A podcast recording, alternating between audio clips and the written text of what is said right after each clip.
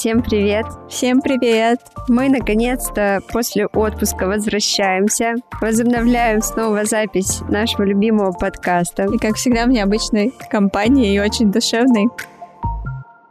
Сегодня компания супер необычная, и она нас вдохновила, наверное, на то, чтобы вообще сделать эту необычную компанию прям, может быть, ну, нерегулярной, но иногда разбавляет так наш подкаст, потому что, мне кажется, получится что-то очень классное. Возможно, где-то плачет мой сын Дима, потому что он мне очень давно говорил про эту историю, что ему очень хочется тоже э, поучаствовать в подкасте. Он нас с Ксюшей постоянно спрашивал, когда следующий выпуск. Но мы их запишем в декабре, наверное. Спойлер. Прежде чем представить наших гостей сегодня, я хочу сказать, что нам очень приятно, что вы даете такую обратную связь. У нас был отпуск три месяца. Вы за это время много писали, спрашивали, когда будет следующий выпуск, и писали о том, что у нас классный подкаст, то, что он вас очень поддерживает. Нам это приятно. А еще вдвойне приятнее будет, если вы будете ставить эти всякие там колокольчики, подписываться, делиться нашим подкастом. Это помогает означает, нам развиваться, что нам... да, и означает то, что нам есть куда двигаться дальше, вдохновляет нас. Лайки,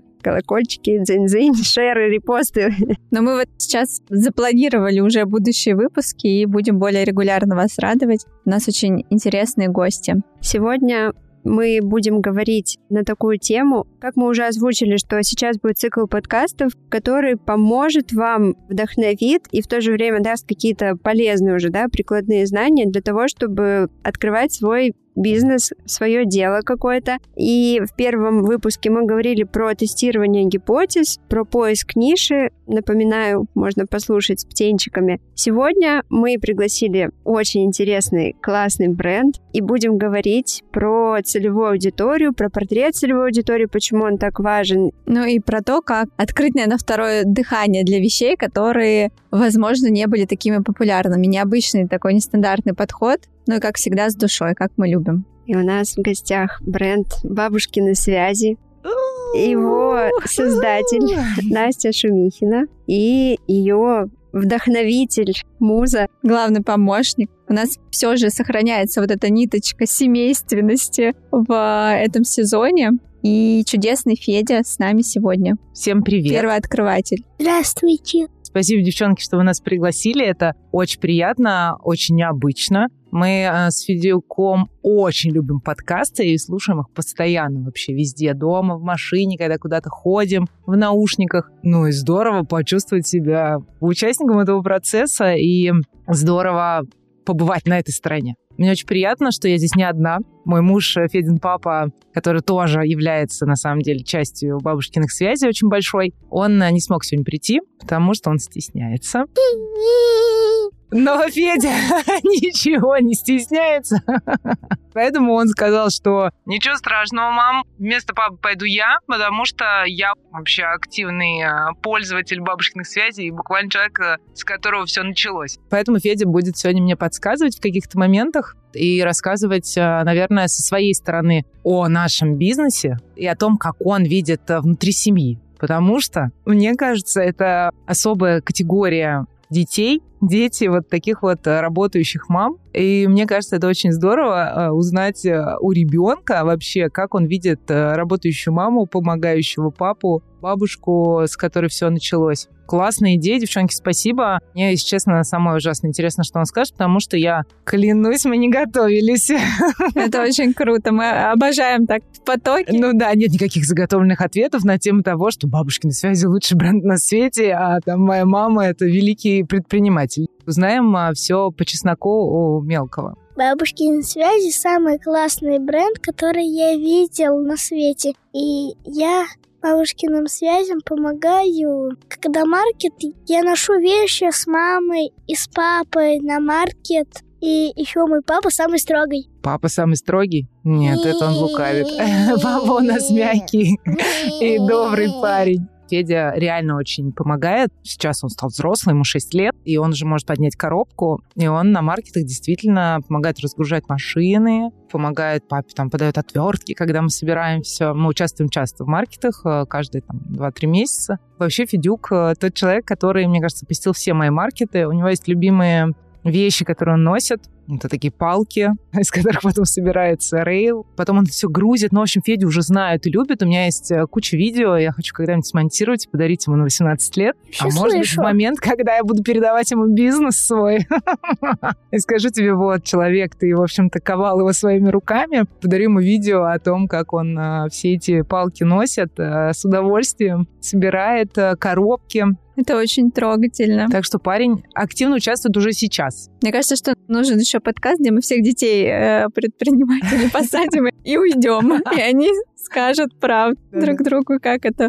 Давай начнем, наверное, с э, самого начала. Многие, может быть, не знают историю бренда. Как тебе пришла эта идея? Идея родилась, на самом деле, в момент, когда я забеременела, уже где-то под конец, э, там, восьмой-девятый месяц, э, начался вот этот эффект гнездования, о котором все знают. Я начала покупать э, какие-то детские вещички. Мне очень нравились эти маленькие беленькие распашоночки, какие-то замечательные всякие пинеточки. И в какой-то момент э, приехала моя мама, я уже была очень сильно беременная, девятого месяца. Приехала мама и привезла свитер. Чудовищный, просто чудовищный свитер, чудовищной расцветки. Я вот сейчас уже не вспомню, но, по-моему, он был какой-то в крапинку или в какую-то полосочку. Образ морячка был. Он реально выглядел просто чудовищно. Но так как я очень люблю свою маму, я сказала ей, что спасибо, это прекрасно, это прекрасно, что ты подумала о нас, о своем будущем внуке, Федя первый внук, и взяла, значит, этот чудовищный свитер и подумала, какой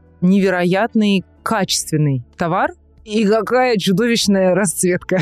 Мама уехала, я переспала с этой идеей. а Тогда только-только набирал, по-моему, популярность. Вот был сейчас Пинтерест, а тогда был... Тамблер какой-то. Тамблер, точно, да-да-да. А так как у меня муж э, всем этим очень увлекается, значит, у меня на этом Тамблере тоже была какая-то подборка. И я посмотрела, что вообще народ носит. Дети в таком возрасте. Обратившись к заграничному, так сказать, опыту, потому что у нас э, в Москве такого не вязали тогда еще. Не было там каких-то интересных э, рукодельниц, которые э, модно вязали, да, не было лумкниц, который сейчас вообще популяризировал эту историю абсолютно. Вязаным тогда ходили, если вязали что-то сами, либо вот эти вот э, бабушки на Авито, чудовищная расцветка, гигантские пуговицы, ну, короче, все лучшее сразу, миллион там цветов и узоров. Я посмотрела на этом тумблере, думаю, так, ну, в общем-то, смысл-то понятен, нужно изменить цвет, и попросить сделать маму то же самое с другими пуговицами, изменив цвет. Я съездила, как сейчас помню, на Семеновскую мануфактуру, там у них такой магазин большой пряжи. Первый раз я вообще оказалась э, в таком большом месте, где огромное количество пряжи. А до этого ты в целом немножко Нет, перед- ты вообще не связана. я вообще не связана. Я, и- на самом деле, я не умею вязать. Почему-то все считают, что я умею вязать. Нет, теперь уже по прошествии там, шести лет, что я занимаюсь брендом, конечно, я понимаю какие-то базовые ну, навыки. Потому что я занимаюсь подбором а, персонала, мне нужно понимать, какую работу мне сдают, и ТЗ, когда я выдаю там на тесты. Сейчас я уже понимаю. Но раньше в семье вязала только там мама, бабушка, там моя тетя. Я не умею вязать. Один раз в жизни я связала какой-то шарф для тигра своего. Это была какая-то позорная вообще история. Она где-то валяется. Поэтому я никогда не была с этим связана. Я поехала и купила нитки, которые мне понравились. Оказалось, э, что купила какие-то неправильные нитки с неправильным составом. Но я этого не знала, потому что мне казалось, что купила классный цвет, как с картинки. Это вот к вопросу о том, как начинать. Конечно, э, когда ты начинаешь, ты ничего об этом не знаешь, если ты не связана с этим. И все получится не очень хорошо в первый раз. Не надо этого бояться. В общем, я приехала к маме сказала, мам, смотри, я купила гениальные нитки идеального цвета, вяжи. Мама сказала, ну, что-то как-то тут состав, э, типа скрипучий полиэстер. Я такая, да, а бывает какой-то другой? В общем, э, пока я разбиралась, какой надо купить правильный состав, потом я искала цвет. В итоге все сложилось, я привезла маме эти нитки, говорю, мам, вот фото, вот, значит, э, вот этот вот э, цвет, который мне нужен, вяжи. И бабушка связала, Феди еще не было, бабушка связала отличный там свитер, потом э, бабушку стал не остановить, а бабушка вяжет, э, сказать, э, сколько лет, сейчас вот даже я не скажу, наверное, она вяжет там типа лет с 9, ей всегда это нравилось, сейчас бабушке там 60. Ну, то есть она вяжет 50 лет. И она вяжет уже просто с закрытыми глазами, она может смотреть телевизор и вязать. Безумный уровень профессионализма, которого мне вообще никак в жизни не достичь. Она, в общем, под эти сериальчики навязала Феде приданого, так называемого, по моим картинкам. Федя родился, мы выписывались в бабушкином, значит, э, комбинезоне, ходили в этих э, прекрасных бабушкиных свитерах, которые сполна просто было навязано. Потом Федя он это, конечно, не помнит.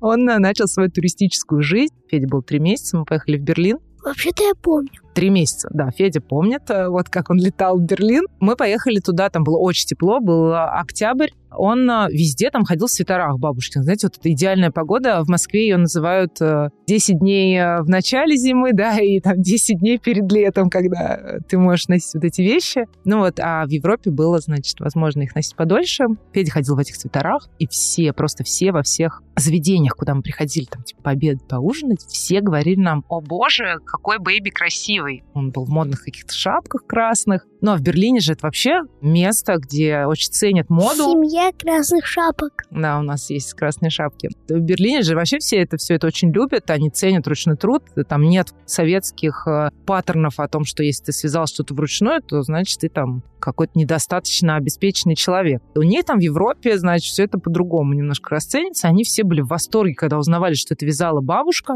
Бэйби очень красивый, бабушка вообще супер, все нам говорили. И я вот с этой программой прилетела, значит, домой.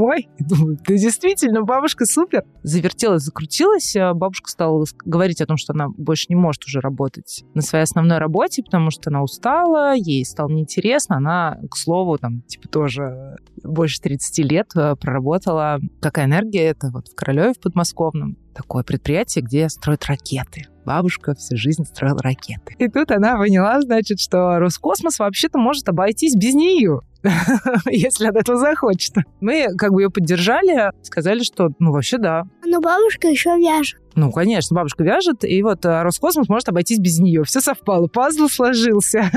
И мы сказали, бабуль, если ты хочешь, то мы тебе вообще организуем бизнес. Бабушка, к слову сказать, э, у меня очень скромный человек человек, который э, считает, что за то, что она вяжет, э, никто не должен ей платить. Жалко, что мои швеи так не считают. А, да, никто так не считает. Это вот э, старые закалки, мне кажется. Они считают, что я должна им платить слишком много. Конечно. Нет, это вот, знаете, история из разряда «моя коллега попросила связать для ее внучки там типа 10 свитеров, я связала, ой, хоть бы ей все понравилось». Мама такая. Мне, например, очень сложно продавать и что-то делать вот друзьям, прям а, близким друзья, знакомым. Да. Мне очень сложно. То есть мне сразу хочется там что-то подарить, 50% скидку сделать или там Слушай, вообще. у То меня так это было. очень сложно. Это очень сложно, реально. Мне кажется, это надо перебороть в себе. Бабушка начала вязать, и как-то в какой-то день я подумала, что ну, мы же не будем просто выходить, э, ну, как бы и торговать э, на улице. Ну, как это же надо оформить. К слову, там, типа, 6 лет назад, вот опять же, когда Федя родился, Инстаграм в России только-только набирал популярность. Тогда были вот эти жуткие пресеты, все было оранжевое в этих рамках и прочее, прочее. Леша, это мой муж как раз, которого сегодня нет, а он вообще герой вот этой истории, он однажды, а, стоя на кухне, как сейчас помню, сказал мне, а знаешь, я вообще-то зарегистрировал название. Домен сделал, короче, в Инстаграме. Название придумал и зарегистрировал страничку. Я говорю, так, для вязания? Федя спал? Он, да, я сделал. Я говорю, как ты назвал? Он говорит, слушай, я долго думал и назвал ее бабушкиной связи. Я думаю, ой, как классно звучит. Связаны типа одной нитью. Бабушка передает э, как бы мне, я передаю Феде, ну и вообще... А я передаю папе. А он передает, видите, папе. На самом деле, почему-то, когда я услышала бабушкины связи, я еще, знаете, подумала, кроме вот э, вязки, кроме семейных уз, я еще подумала про какой-то блат, простите за слово в этом прекрасном подкасте. Почему-то я всегда, э, когда говорят вот связи бабушкины, именно почему-то, у меня третьим паттерном приходит на ум женщина из ТФАКа МГУ, которая вот говорит мне, я все решу. Я не знаю, почему, где это в подсознании сидит. Я вообще никак не связана ни с ИСТФАКом, ни с МГУ. Я сейчас пойду после подкаста на архитектурную. Уже второй раз. Я еще занимаюсь английским, подготовкой к школе. Еще я мама в фотосессиях снимаюсь. Тебе все это нравится? Да. Ну вот, про название, и я думаю, о, классное название, бабушкины связи. Потом мы пытались его заменить даже как-то однажды. Зачем? Вот я тоже подумала уже, да постфактум был. Такое красивое название.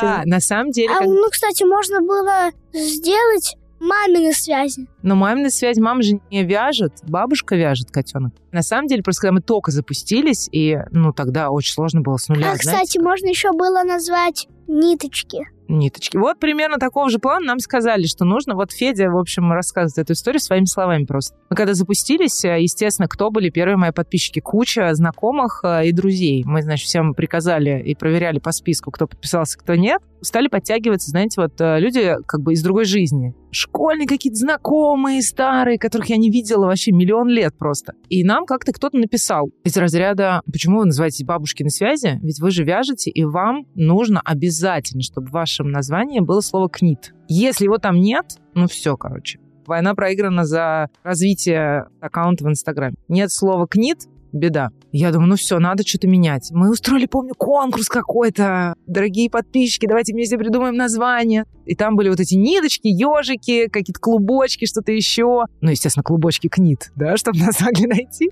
Но в итоге мы поняли, что, наверное, стоит оставить бабушкины связи название, потому что что-то меня не впечатлило никакие ежики-клубочки. И потом, когда мы участвовали в каком-то ветре, в маркете большом, еще до пандемии, и к нам подошла девушка, стала перебирать, э, значит, какие-то там вещи, и вдруг я понимаю, что это Вера Полоскова. Я думаю, вау, Вера Полоскова как бы вообще не перестать дышать. Она, значит, э, покупает у нас какие-то вещи и говорит мне, о, бабушкины связи, какое замечательное название, просто замечательное. Ну, значит, она сказала много комплиментов этому названию. Я сказала, что вообще придумал муж случайно на кухне стоя. Она сказала, передавайте привет своему мужу и скажите, что он очень талантлив.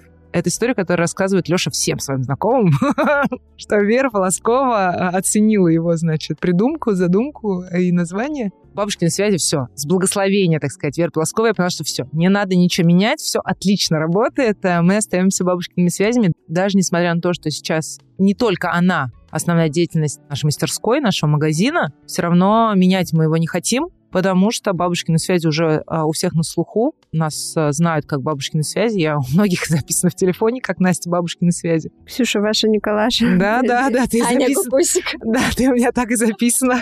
Мы решили, в конце концов, что пускай будут э, бабушкины связи. Это классно, и даже если мы когда-нибудь выйдем на международный рынок, э, бабушкины связи все равно будут э, нормально звучать, и это определенный шарм и шик будет придавать. Э, будем бабушкиными связями до конца. Не, название очень крутое. Это прям такой же бренд. Ты только видишь название, у тебя сразу и лояльность повышается. Немногие этим могут похвастаться. То есть ты даже не видишь еще продукт, а лояльность у тебя уже сразу автоматически почему-то. Логотип, то, что он написан как будто бы от руки. Я признаюсь сейчас честно, когда вообще создавала бренд, и когда мне дизайнер делал логотип, ну, во-первых, у меня было много хейта насчет э, текста, насчет шрифта, то, что там он такой. Ну, у меня было заложено то, что это тоже такое все вот русское, деревня. Мне нужен был русский такой шрифт, по которому было бы понятно. И сейчас, несмотря на там хейт к названию, к тексту, я рада, то, что я не поддалась на все вот эти советы друзей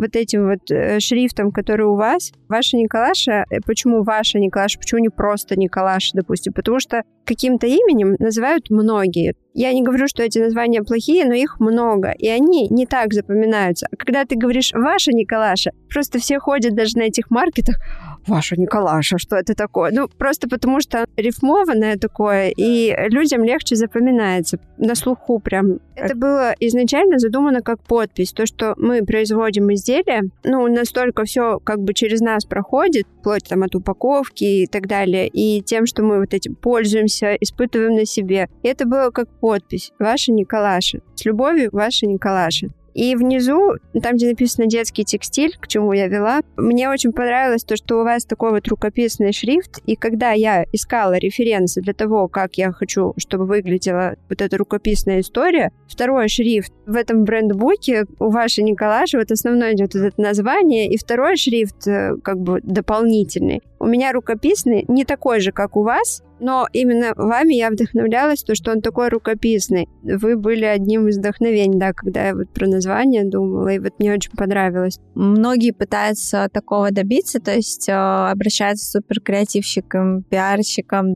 вот именно, чтобы это нес, потому что это такое название, да, произношение, сам текст, это вот в будущее, да, очень такой большой шаг. И то, что у вас так получилось налегке, это очень Абсолютно. Я не говорю, придумаешь. Это, это вообще не моя заслуга, это заслуга вот э, моего мужа, который э, все это просто... Я вообще не знаю, как это все вот он родил в себе. Не, ну здесь э, это тоже, мне кажется, неправильно, потому что ты все равно как вдохновитель, ты вот это вот все собрала, и плюс, скорее всего, и у мужа, да, вот эта вот идея появилась как раз благодаря... Ну, конечно, да, вот мы же это обсуждаем. Синергии, да, такой класс. Бабушка вязала, бабушка вязала, О, и Господи, вот это все на слуху. Да, да, это все, и да, даже сейчас, да. пока ты говорила бабушка, бабушка, бабушка, я думаю, блин, да это же гениально. но, но, но мне очень смешно сейчас все равно, я, кстати, зацепилась за эти бабушки за связи, там дедушки на связи.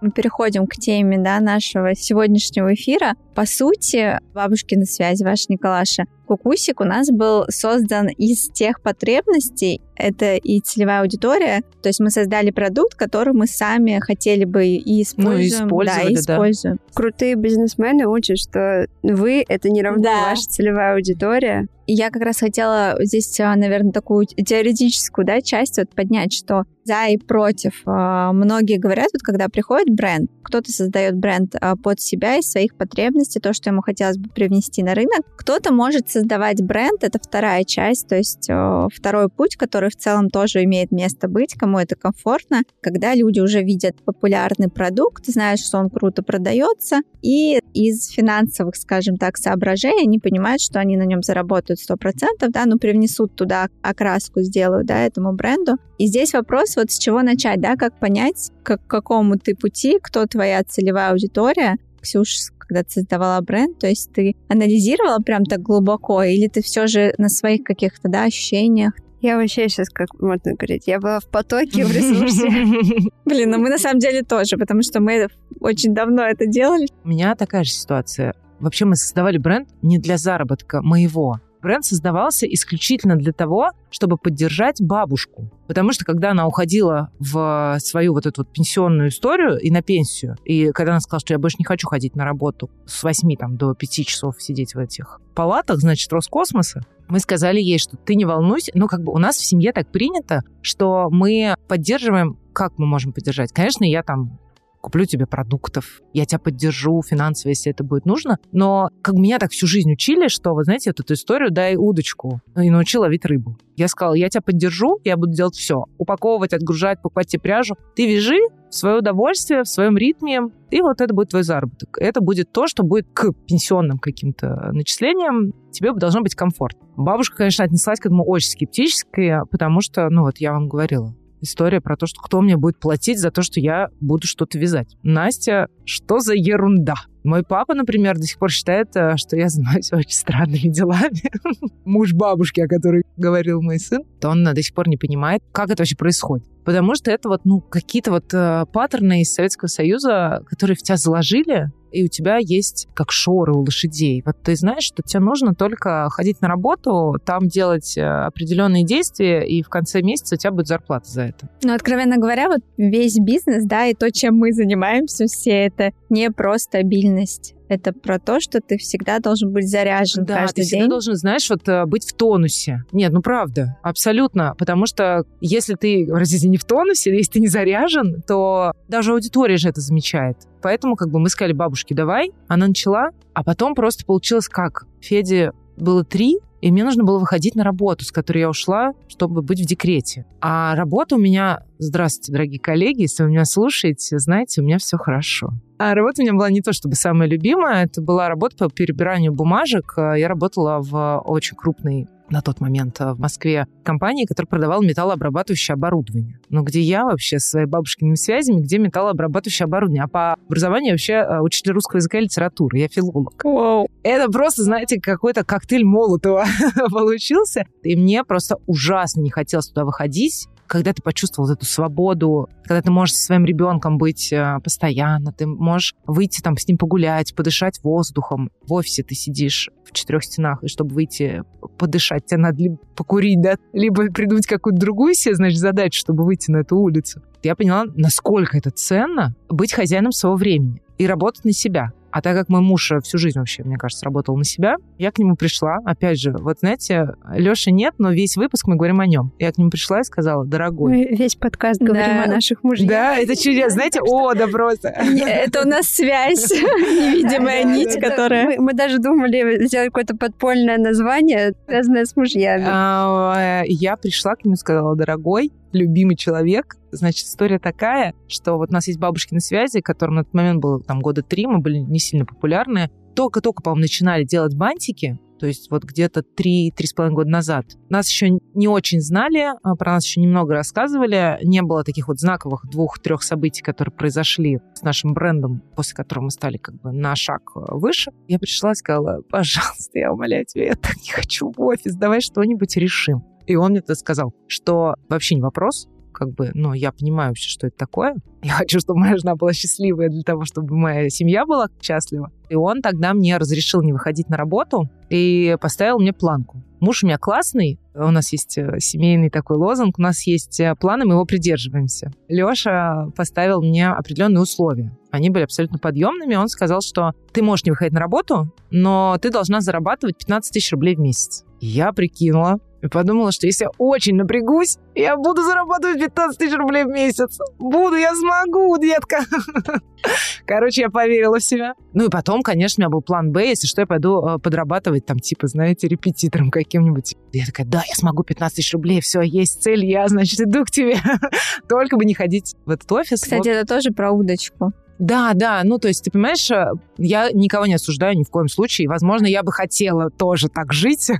Это вот история про то, что, дорогой, купи мне салон, и я буду, значит, большим предпринимателем и бизнесменом. Нет, у нас так, э, видишь, в семье не работает. Хотя, возможно, это классно. Это не говорит, что это просто, потому что это опять же про ответственность. Да, Насколько, да, да. ты с удочкой можешь брать ответственность. Понимаешь, когда мы начинали, девочки, сейчас большая тайна, с тысячи российских рублей. Бабушкины связи построены с тысячи российских рублей. Ни разу в жизни никаких э, инвестиций мы туда не привлекали. Никогда. Вот сейчас вот пришло время там сделать какой-то шажок. Опять же, я пришла к мужу и сказала, может, ты меня кредитуешь? Первый раз за 6 лет. Ну, просто сейчас такие обстоятельства, что нам хочется, ну, как бы чуть-чуть сделать. У нас есть возможность, и я как бы понимаю, что надо. Вот свои я уже там все вложила, пришлось идти к мужу. Но вот мы начинали с тысячи рублей. И потихонечку, полигонечку как-то выстраивали историю. Теперь у нас там команда, у нас офис, за который я плачу каждый месяц. И новинки, которые мы разрабатываем, тоже на доход, который приносит бабушкины связи. Это вот про удочку и про шаг за шагом. И я поняла, что, значит, так, 15 тысяч рублей, надо действовать, сестра. Я очень четко вообще сразу поняла, что нужно делать. Я начала вот эту вот историю про то, что нам нужно срочно что-то, что могу делать я. Потому что как бы бабушкин доход, он был бабушкиным доходом. Я не брала себе ни копейки. Там в какой-то момент я там что-то типа 5% заказа начала брать только для того, чтобы вот заплатить э, за логотип, заплатить за какую-то крафт-упаковку, которую я покупала. Я думаю, боже, чем же я могу зарабатывать? На чем 15 тысяч рублей в месяц? Как же я их заработаю, господи? И я поняла, что я не могу вязать, но я могу вышивать. Я посмотрела пару уроков на Ютубе, пошла, купила там вот какие-то последние декретные, которые у меня оставались. Значит, ниток и начала вышивать. Это было не в момент, вот когда три года и мне уже писать заявление об увольнении, это было чуть раньше. И я начала вышивать, и вышивала очень много, набила руку, и мне, ну, прям нач- начал нравиться процесс. Вообще, изначально появились ночнушки у нас. И теперь мама ушивает заколки и бантики. Вот, Федук говорит правду. Спойлер. Да, да, спойлер. Сперва мы вышивали ночнушки. Мне ужасно понравилась идея. Девочки могут спать в ночнушках, и у них будет монограмма. Я вот, я помню, вышила этих букв просто, ну, я не знаю, сотни. И еще мама вяжет зайчиков. Мама продает зайчиков, мама не умеет вязать. У меня есть маленький зайчик, а не большой такой. Федя его любит, он с ним спит. У моего сына есть большой ваш заяц. Да? Он его любит, тискает. Играют пока что. Может быть, когда-то это станет любимой игрушкой. Пока Николь решила, что это ее заяц. А, Все, что появляется на доме, это ее. И мама хотела вязать уток, и бабушка связала одну утку, но она... Не sto- очень, да. Да, не очень не стоит в офисе. Это наш талисман теперь, там такая утка-кишка. Мы пошили утят, и получилась чайка желтая, но она всем очень понравилась, и люди ее покупают. И утка стоит рядом с зайчиком. Вдвоем караулит наш офис. И если кто-то возьмет офис, утка будет кричать, а заяц будет прыгать вокруг. Такая у нас система безопасности в офисе. Это новейшая разработка Новейшая. твоя, да? Да, разработка. Ну, в общем, начиналось все с ночнушек. Потом я подумала в какой-то прекрасный момент, это вот тоже про то, что сейчас это везде, но там три с половиной года назад я придумала это абсолютно случайно, как на бантике оказалась буква. То, что просто сейчас мейнстрим. Никто не задавался никогда этим вопросом, я вам расскажу. На самом деле эта буква была всегда на ночнушке. То есть я вышивала эту букву на ночнушке как монограмму. Потом я придумала вот эти банты, тоже абсолютно случайно. Вообще вся моя вот эта вот э, история успеха бабушкиных связей это какая-то абсолютная ну, случайность, э, стечение обстоятельств. Мне надо было отснять ночнушки с хорошим фотографом, за которого я там, по-моему, чуть ли не последнее заплатила. И так как мне надо было очень хорошие фотографии, это были зимние фотографии на Новый год. У нас была такая история, что вот девочки в этих ночнушках батистовых, вязаных э, там чешечках, значит, идут распаковывать подарки с утра. А так как мне надо было очень сильно, знаете, это как это, я все ставила на зеро последнее. Ну, это, это нормально. Ну да, да, мне надо было очень сильно подготовиться. Сейчас я могу там, типа, ну, съемка, ну, ну ладно. Тогда мне прям надо было очень сильно подготовиться, и я продумывала полностью образ. И я думаю, так, на ногах, значит, эти вязаные чешки классные, которые мы тогда делали с бантами, эти ночнушки наши с монограммами. Думаю, что же волосы, как же мне прибрать? Мне надо было очень подготовиться, и я, значит, на ногах эти вязаные чешки, батистовые ночнушки, и так как у меня не было денег на стилиста по волосам, что сейчас очень модно на всех детских фотосессиях, стилист по... А у вас будет стилист по волосам, спрашивает меня мама модели. А когда мы снимаем? Я вас причешу. Учитывая, что ты мама мальчика, да, это очень Я интересно. вас причешу. И а, я думаю, что же мне сделать им волосы? Это надо, значит, либо какую-то косу, прическу, что? И я подумала, что классно будет, знаете, вот как на старых э, картинках, э, когда вот девочки бегут, у них э, сзади вот эти вот длинные ленты. И почему-то мне не пришло в голову, что можно пойти отрезать эту ленту, купить ее, какую-то отрезать и завязать. Я такая, надо сшить бант. Ну, типа, мы не идем по прямым путям, надо сшить бант. Я в значит, сшила бант. Такой длинный, красивый был бант. Расшила его каким-то там стеклярусом, который у меня завалявшийся лежал. И он был, значит, прям в тему. А потом, когда все это после фотосессии принесла домой, рядом лежал, значит, бант, и ночнушка. Я такая думаю, боже, гениальная идея. Я же могу на этом банте вышить эту букву. И я вышла, и это я прям как сейчас помню, был первый такого бордового цвета, был Новый год. Бант я его выложила в Инстаграм, даже не пост был, просто выложила, как я вот, значит, сделала. И у меня за один день, у меня было очень мало подписчиков тогда, пришло заказов, ну, типа, с половину подписчиков. Я думаю, вот это вообще да. И я просто, знаете, как лампочка зажглась, такая, вот что я могу делать, чтобы не возвращаться в офис и зарабатывать 15 тысяч рублей в месяц. Аллилуйя! И я такая думаю, бантики, родные, любимые, давайте, значит, будем шиться. Я начала вышивать эти буквы сама. Наш дом был похож просто на какое-то супер ателье. У меня везде лежал, эта ткань, эти нитки. Я постоянно что-то шила. Заказ приходили, приходили, приходили. Потом уже я поняла, что можно кроме букв делать что-то еще. Пошла, значит, история с какими-то картинками, потом с размерами. Мы начали делать больше, меньше. Потом уже, когда я перестала успевать, у меня появились помощницы. Сейчас вот я вышиваю как бы реже намного, но я до сих пор сама вышиваю какие-то вещи. Это, знаете, вот э, история про то, как ты ведешь свой бизнес. То, что представляет человек, когда ты говоришь, что я предприниматель, купающийся в деньгах э, Биркинах и Шанелях женщина плывет, знаете, как этот Скруч Макдак Я тоже сейчас, кстати, хотела сказать в про него. в Почему? своем вот этом вот золотом э, море, да? Вот, на самом деле нет. Я ассоциирую свой бизнес и вообще свою функцию вот в этом бизнесе. Лайнер течь, как э, в мультике «Ну, погоди», где-то вот пробило внизу в корме, и он начинает закидывать туда мешки с песком. Вот я этот волк, который закидывает вот где прорвало, условно. Знаешь, там типа у меня уволилась уборщица, не вопрос, я на Озоне заказала уборщицкий набор и сама теперь драю полы. Уволилась у меня за это лет две вышивальщицы, это был просто нож вообще в спину. Одна, как бы девочку мы отпустили, она давно хотела, а вторая просто вообще в моменте. Я возвращалась из лагеря, и в момент, когда я разгружала машину вещей, мне пришла смс до свидания, я, значит, выгорела и хочу свой бизнес строить. И я такая, а, да, сейчас, подожди, я сейчас включу свой мозг и подумаю, как мне вообще жить дальше. Теперь, значит, я вышиваю за нее. Ну вот единственное, что я не смогу, заткнуть с собой историю с э, вязанием.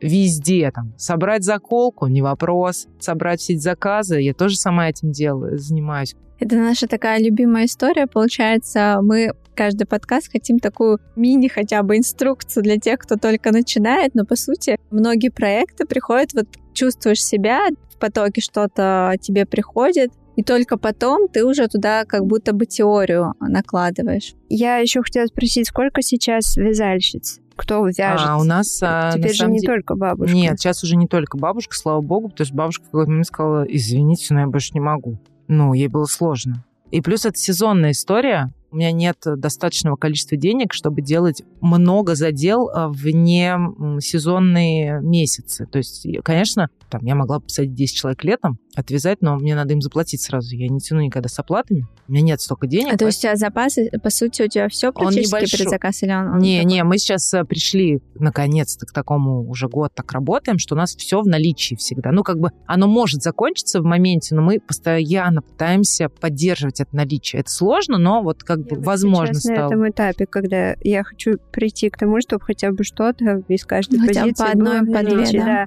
А у меня тоже такая история, то, что, допустим, там я еду на маркет, мне нашивают Да. много всего, а я не могу не расплатиться. Мне кажется, что, короче, что-то не так, Так, если э, я ну, мне кажется, должна. это, знаешь, на честности Да, построенная да. история, и это правильно. Мне Ну, пару раз швея там говорила, да заплачь потом, когда продашь. Нет, если это лежит там у меня, ну сейчас у меня все дома хранится. Если я уже это забрала к себе, я не могу не заплатить. Я отдаю, и тоже там на маркете условно заработала 100 тысяч, и если я должна отдать 60 э, за то, что я там отшила, я отдам 60, и потом буду уже продавать это все. Ну вот я, у меня тоже, я на так себя могу. беру эту ответственность. Единственное, вот прям перед маркетами, что касается ручного труда, иногда у нас было такое, например, мы готовимся к зиме, Зима это достаточно для бантиков такое, ну, хорошее время. Все хотят нарядиться. И бывало, когда у нас там типа три маркета, я со своими вышивальщицами, которые у меня давно уже работали, мы договаривались. Я говорил, девочки, давайте вот сделаем так. Весь месяц мы записываем, и я свой долг гашу сразу вот. Маркет закончился, и на следующий день я вам перевожу все деньги. Но это тоже, знаешь, обоюдная история. Ты хочешь заработать много? Сделай, пожалуйста. Вот просто я тебе даю обещание, честное слово, что вот такое числа я тебе, значит, все это заплачу. А я там вкладываю деньги, не знаю, в покупку ткани, ниток, потому что это тоже дорого все. Ну, в целом это тоже нормально, потому что договорные условия, ты Да, а, да, там да. один-два раза в Но там, месяц чтобы- зарплату, Да, например. да, но чтобы там типа вообще не платить, Не, это ну не. это- Я отвечаю, прости, Ксюша, на твой вопрос. А Сколько у нас вязальщиц? Сейчас уже больше, чем одна, естественно. На постоянке у нас а, работает трое вязальщиц, которые делают только одежду. Двое, вот сейчас мы нашли третью, наконец-то, которые делают зайцев. Это отдельные бабушки, потому что очень, на самом деле, сложно. Сейчас вот а вы мне можете не поверить, но с бабушками работать очень сложно. Я люблю каждого члена нашей команды по-настоящему, всей душой. Очень-очень к ним отношусь с трепетом. Но когда мы набираем, это очень сложно. Потому что каждая бабушка рассказывает о том, что у нее есть свое видение того, что мы должны продавать. И если в начале нашего пути я могла каждой объяснить, что, ну, вы понимаете, это здорово, что вы делаете. Или, знаете, я еще брала что-то, что она мне прислала. Она говорит, ты, может, продашь у себя? Я говорю, ну, конечно, я попробую. Конечно. Ну, как я вам откажу? То есть сейчас э, у меня уже нет сил на это. И я говорю, слушайте, нет, давайте вот решим. У нас есть э, четкий план, у нас есть концепция, уже сформировавшаяся. У нас есть э, определенные позиции, не потому что я вредная и не хочу продавать, а потому что мы хотим сделать запас наличия. Мы хотим, чтобы у нас в каждой позиции человек пришел, как в магазин, и выбрал. Только это будет классного качества, из классного материала, здорово сделанное, там, актуальных цветов. А вот для таких э, бабушек, которые хотят просто свое продать, это вот есть э, специальные... Платформы какие-то. Да, да, да, вот бабушки там связали, что-то такое. Они специализируются на этом. То есть они берут товар, который связала бабушка, и пытаются ее продать. Вот как это, танцы с бомбами. Смотрите, я стилизую вот эту сумку, которую связала бабушка, возможно, ядерного цвета. Так, так, и найдется обязательно покупатель. Но у нас другая. Я им плачу за это, а они мне Ну, делают это то, что мне классно, нужно. это сохраняет и твои, но это вот когда Ну мы в да, компромисс, пути, знаешь. ты начинаешь вот так просто идти, там и Ты направо, просто налево. понимаешь а потом, где здесь- идет слив да. твоей энергии. Но к этому, знаете, сложно было прийти. Сложно. Очень сложно, потому что мы, к вопросу целевой аудитории, мы пытались понравиться всем. В какой-то момент я села и сказала себе, мы не можем всем нравиться. Самая вообще боль моя, вот Ксюша сказала про размерный ряд. Это моя самая большая боль. Мы там типа сделали 5 размеров, и я думаю, так, все, у меня есть деньги, я отшиваю 5 размеров а, определенного цвета, все будет. Обязательно найдутся люди, которые тебе напишут, ну как же так, без 134 да, да, да. без 128 Ребят, это несерьезно. Это, кстати, вот как с бабушками. Мы любим всех наших клиентов, все супер, но э, мы понимаем, что вот мы тоже нашили там больших пижам, и они у нас как бы хуже, ну, ассоциативно нету ряда у людей. И ты такой думаешь, так, ты должен идти по своей дорожке, как бы, ну, окей, кому-то это не понравится, но вот пока сейчас так. Может быть, потом, да, Сложно, изменится. на самом деле, привыкнуть. Но вот э, мы сделали вот эти вот большие размеры. Точнее, мы сделали лекало. И когда кто-то что-то просит, там, например, пошив, мы говорим, так, подождите, вы можете выбрать. Две недели вы ждете или, значит, идете Да, другой... вот предзаказ, да, это вот так наличие, ну, да, это наличие, тебе замораживать. Быстро, понимаешь? Да. Ну, в общем, это такая спорная история. Здесь я себя учу еще вот держать себя в руках и держать э, как бы вот план, по которому намеченному надо Вот, двигаться. план, кстати, с чего мы начали, это очень важно. И даже клиенты, люди, сотрудники, они все равно чувствуют, если ты колебаешься внутри, то у тебя что-то вот пойдет не туда тропинка заведет. Хочу рассказать, как целевая аудитория сыграла роль э, в моем бренде. Начинала в ресурсе в потоке просто, а вот это надо сделать, это надо сделать, это надо сделать. Но в какой-то момент этот ресурс и поток, у него есть потолок. И вот то, о чем мы говорили, когда нужно наложить какие-то знания. Я врач. Oh. Офтальмохирург. В декрете я просто начала продавать детский текстиль очень сложно, на самом деле, еще противостоять обществу, потому что такую уважаемую профессию променяла на торгашку. Ну, и, в общем, вот это вот много всего. Но я очень хотела сказать пару вещей на эту тему. Во-первых, очень здорово открывается такое чувство свободы и вообще освобождается пространство, когда ты в какой-то момент позволяешь себе распрощаться. Ну, как я же училась 9 лет. Я же столько времени посвятила медицине, и что, я просто так возьму, а я любила это. Это не то, что меня заставили, у меня нет врачей в семье, это вот я пошла по зову. В какой-то момент ты признаешься себе и обществу, каминг-аут просто, что все, я хочу заниматься этим, я буду заниматься этим. Очень здорово, поддержка семьи важна. Очень классно открываются новые горизонты, когда ты освобождаешь место и пространство под новое дело вот это, когда тебя уже не тянет, и вот этот слив энергии не происходит, вот то, что мне вроде надо вернуться, я же училась, а как так? И ты просто уже понимаешь, что все, нет, это вот мое новое дело, мое призвание. Я за ним иду, и поэтому и мотивации больше, что и заработок теперь только на этом. Я тоже словилась на схожих чувствах. Я всегда говорю о том, что круто свое дело иметь, потому что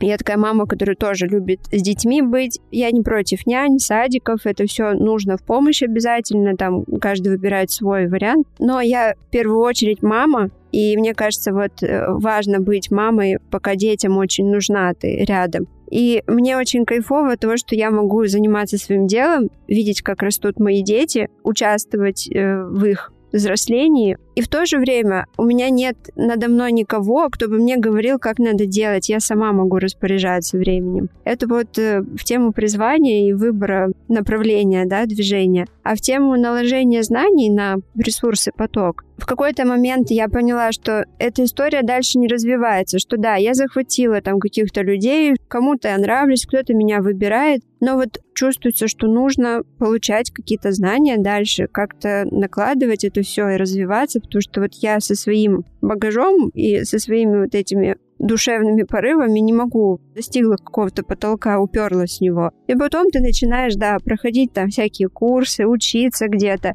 в какой-то момент, год назад, я первые предпринимательские курсы прошла. Бизнесу сейчас будет три года. Я горжусь тем, что я на своих началах вывезла и развила его в то, что есть. Но, тем не менее, в какой-то момент действительно важны вот эти вот знания. Я обращаюсь там за консультациями, что-то где-то узнаю, где-то пообщаюсь там с более опытными коллегами. Я прошла вот этот курс год назад и провела первое исследование целевой аудитории.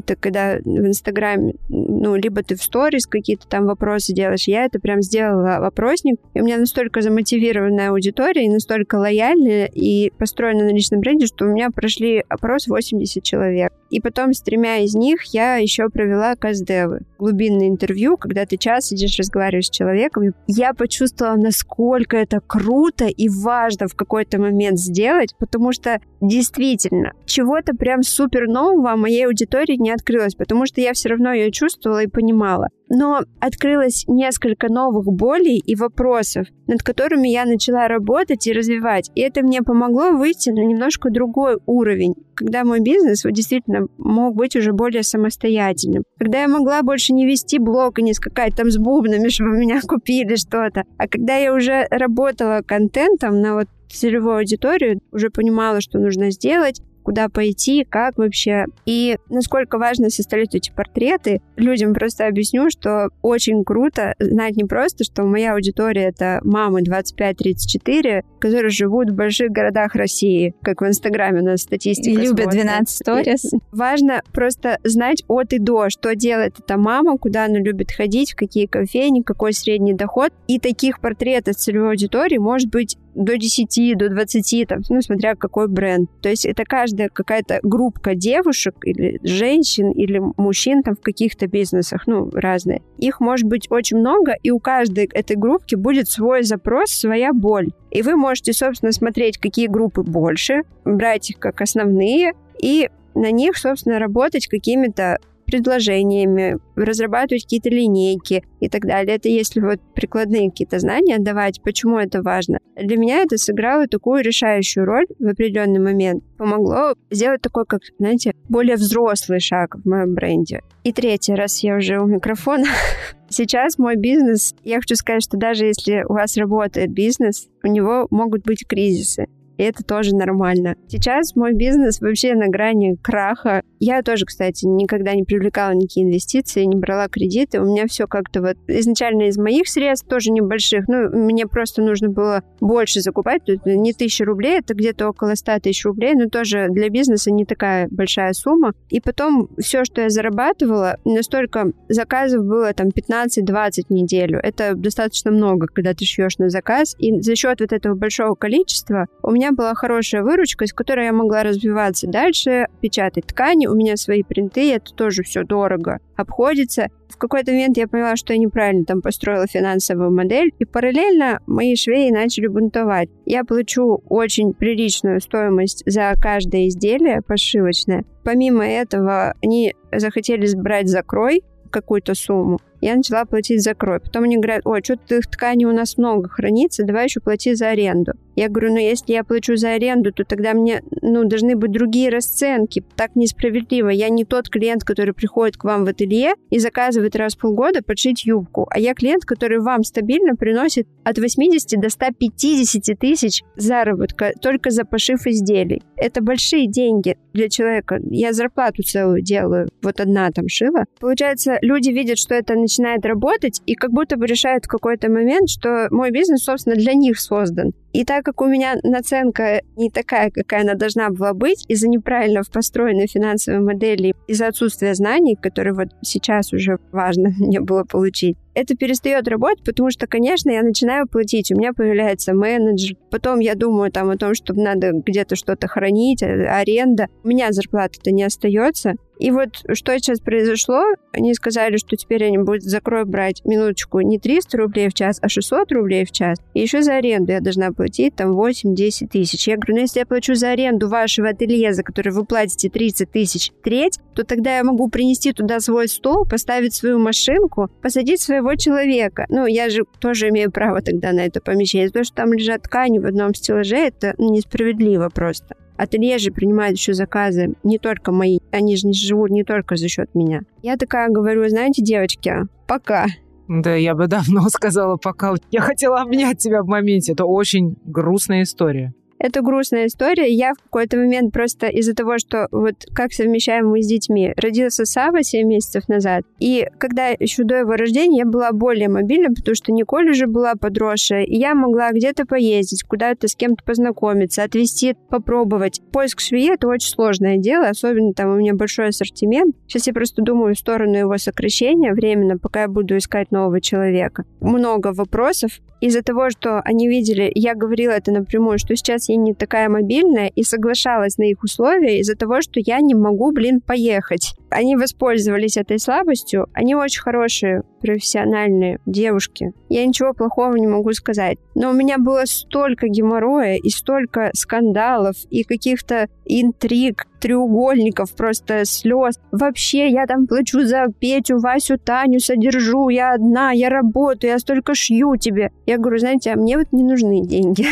Я вот создала а этот бизнес, чтобы, чтобы делать вам фану, зарплату, а так, конечно. ну, я-то не хочу ничего. Весь бизнес состоит только на том, что вы шьете. Я не рекламируюсь, не веду площадки, не иду на маркеты, не упаковываю, не занимаюсь логистикой, вообще, ну, не придумываю ткани, не продумываю вообще стратегии развития. Ничего этого нет, есть только пошив изделий. А Ну, сейчас Вообще, мне кажется, что это такая история про менталитет сотрудников. То есть швеи, у них один менталитет. То есть это тоже, мне кажется, норм. Ну, по сути, что они так думают. Они же не делали свой бизнес. Но есть момент того, что я уважаю их работу. Еще момент, что я начала общаться с теми, у кого, ну, полные мои конкуренты, у кого идентичный ассортимент. И на минуточку у них прайс пошива ровно в 2-3 раза ниже, чем плачу я. То есть я плачу немало, ну, по рынку. Я помню, когда ты пришла ко мне на консультации, я такая говорю, это что за цены такие? Ну, то есть я как бы даже не понимала, И сейчас просто завтра я еду такая может забирать. быть высокая. Слушайте, а я вот э, наученная за 6 лет э, вот этими историями с тем, что меня постоянно кто-то куда-то уходит, и токсичными вот этими швеями, у меня, знаете, вот везде всегда подстелена соломка. Потому что я вот в какой-то момент поняла, что я так не вывезу больше. У меня всегда есть запасная швея, запасная вышивальщица. Она знает, что она запасная, она знает, что у нее меньше работы будет, а в какой-то момент вообще может не быть. Я готова на то, что я у нее как подработка, и если мне придется ждать, то это ok. Вот такие ситуации просто какая-то супер toxic история. Мне поставили просто условие, Ну да, что я да. должна Да, заплатить просто- теперь за аренду, Нет, это и очень- завтра очень- я еду все забирать, и мне некуда ехать. У меня останавливается, У меня есть второй этаж в офисе, мы положим туда твои ткани.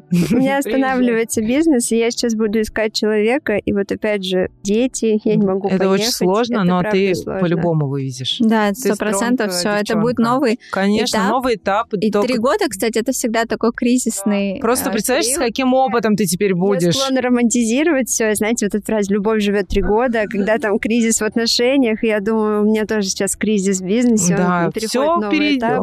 Это, всё. мне кажется, у сути, я всех даже есть не такое. называла бы это кризисом. Мне кажется, это не кризис. Это, Это у тебя опыт. есть клиент, у тебя есть классный аккаунт, у тебя много чего есть. Это просто переход на новый этап. И это, наверное, выводы, да, которые мы каждый делаем в бизнесе, что план А, план Б, когда мы яйца, да, в одну корзину Вот, все вот кладем. вот история, про которую вот не клади яйца в одну корзину, сказала Не мне знаю, подружка как сделать из-за большого количества тканей. Я не понимаю, как их разделить на Ты два. можешь разнести по изделиям. В нашей компании сейчас работают очень много людей. Это определенного рода жуткий стресс для меня и для моей помощницы Маши, которую вы все знаете, там она мной на все маркеты. Кстати, на маркете я хожу для того, чтобы узнавать целевую аудиторию. Ты когда говорила про то, что ты проводишь опрос, вот у меня Маша торгует, а я могу продать там два бантика за весь маркет, потому что я только треплюсь. Весь маркет со всеми, да, кто да, ко мне да. подходит. Я тоже это люблю все равно. Потому что после этого ты понимаешь, кто к тебе ходит, с чем ходит и с какими запросами. Это очень полезная штука. Своего рода КСД вот такие. Да, Да. это очень полезная штука. Я каждый маркет поэтому хожу, и каждый маркет все время спрашивает, как дела и что вы там хотите у нас увидеть. А история про то, что вот э, у нас сейчас очень много людей, со всеми нужно поддерживать связь, но я не жалею,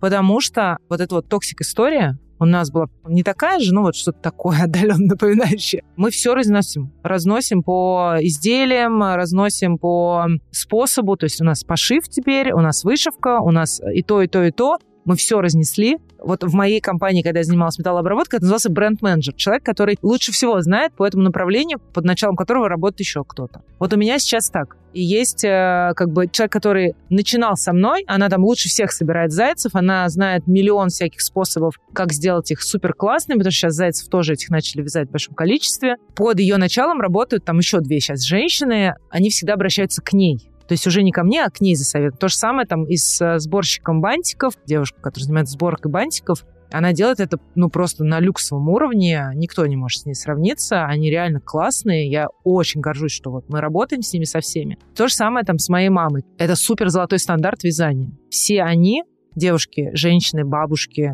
у нас настолько многообразная вообще вот эта история. Очень много всех.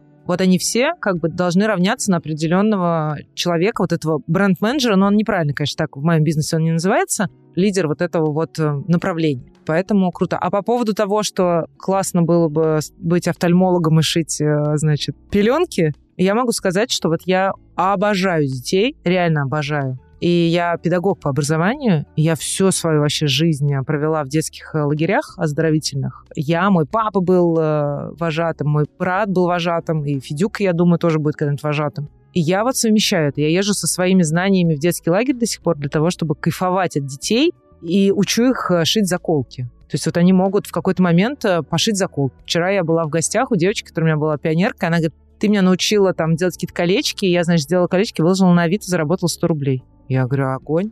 Я просто коуч-бизнес-ментор. И мы делаем елки, которые я просто обожаю. Я не могу от этого отказаться, потому что часть меня. Я могу отказаться от металлообработки, потому что это не часть меня. Вообще ни разу. Это был просто какой-то очень странный период моей жизни, очень долгий, почти 8 лет. Но вот это вот, это то, к чему реально у меня лежит душа. И я просто интегрировала это в свой бизнес и сделала частью. Да такой частью. Опять же, специально я не делала этого. Мне просто ужасно этого хотелось. Как вот эту елку. Но это как а, понимаешь? большое желание и фокус. Вот, вот и когда потом... ты не растрачиваешься на продукт. Я правда не знаю, как это работает, и я не могу дать совета никакого. Вот я очень горю этим. Я обожаю. Мы сами шьем костюмы сами подбираем все и делаем. И вот э, Федя отсматривает первым эту елку, он присутствует на этих репетициях, а потом, как бы спустя два года, люди в сентябре, вот вчера с какого-то незнакомого номера мне написали в 9 часов вечера, «Здрасте, а где записаться вообще на елку, где билеты и почему вы никого не информируете? А мы еще даже не освещали в этом году, то есть мы не знаем, будет там дана или нет. Ну, как мы пытаемся найти место, потому что это проблема большая в Москве. А люди как бы хотят, и это не первый человек. На прошлой неделе, видимо, какие-то уже сейчас начались продажи елочных мероприятий.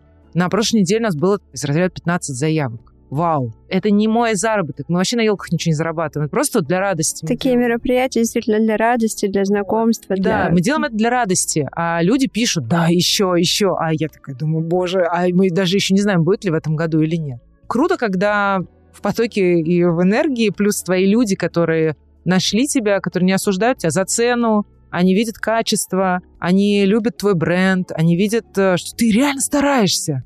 Они видят, как ты к этому относишься, они понимают э, ну, ценность вещей. Обалденно. Сейчас становится больше таких людей. Да, да, кстати. слава тебе, Господи. было больше хейта и поводу цены. Да, Сейчас да. начинает цениться. Это, наконец-то, поколение сменяется, и ты уже понимаешь, что это... Но уже и менталитет. Менталитет. Да, Конечно, это поколение да. вот эти вот сменяются, и ты понимаешь, что это круто. Федя человек, который был первой моделью для ночных э, рубашек э, девчачьих. То есть мне не на кого было мерить, и Федя сказал, да, мамочка, я готов. То есть, да, там я, при, я приклад, прикладываю, да, там какие-то шапки на нем мы смотрим всегда. Сейчас а, там он участвует во всех фотосессиях, а не потому, что он мой сын, а потому что, ну вот, он классно во всем этом выглядит, и он настолько исполнительный мальчишка, если ты его попросишь, он да, конечно. И самая последняя история про Федю, которую сегодня хочу рассказать. Когда мы были в Алюденис, э, Фетхе, в Турции, любим там горы отдыхать э, летом, там очень высокая гора, вот эта тропа Алюденис, там есть э, как бы уровень для слабачков. Но я туда не могу подняться.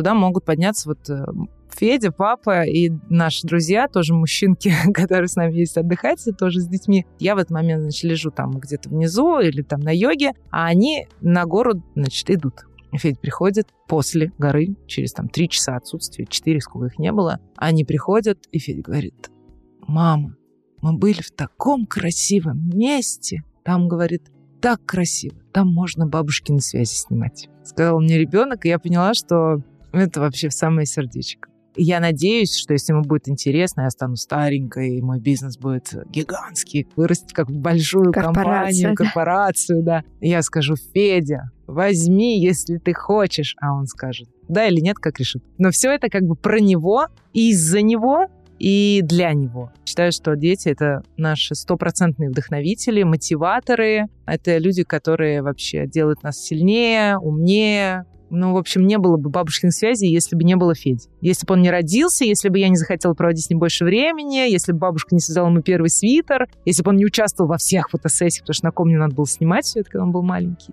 Федюк, конечно, моя звезда. Федя, спасибо тебе, что есть бабушкины связи. Спасибо, что ты сегодня пришел и был таким чудесным гостем.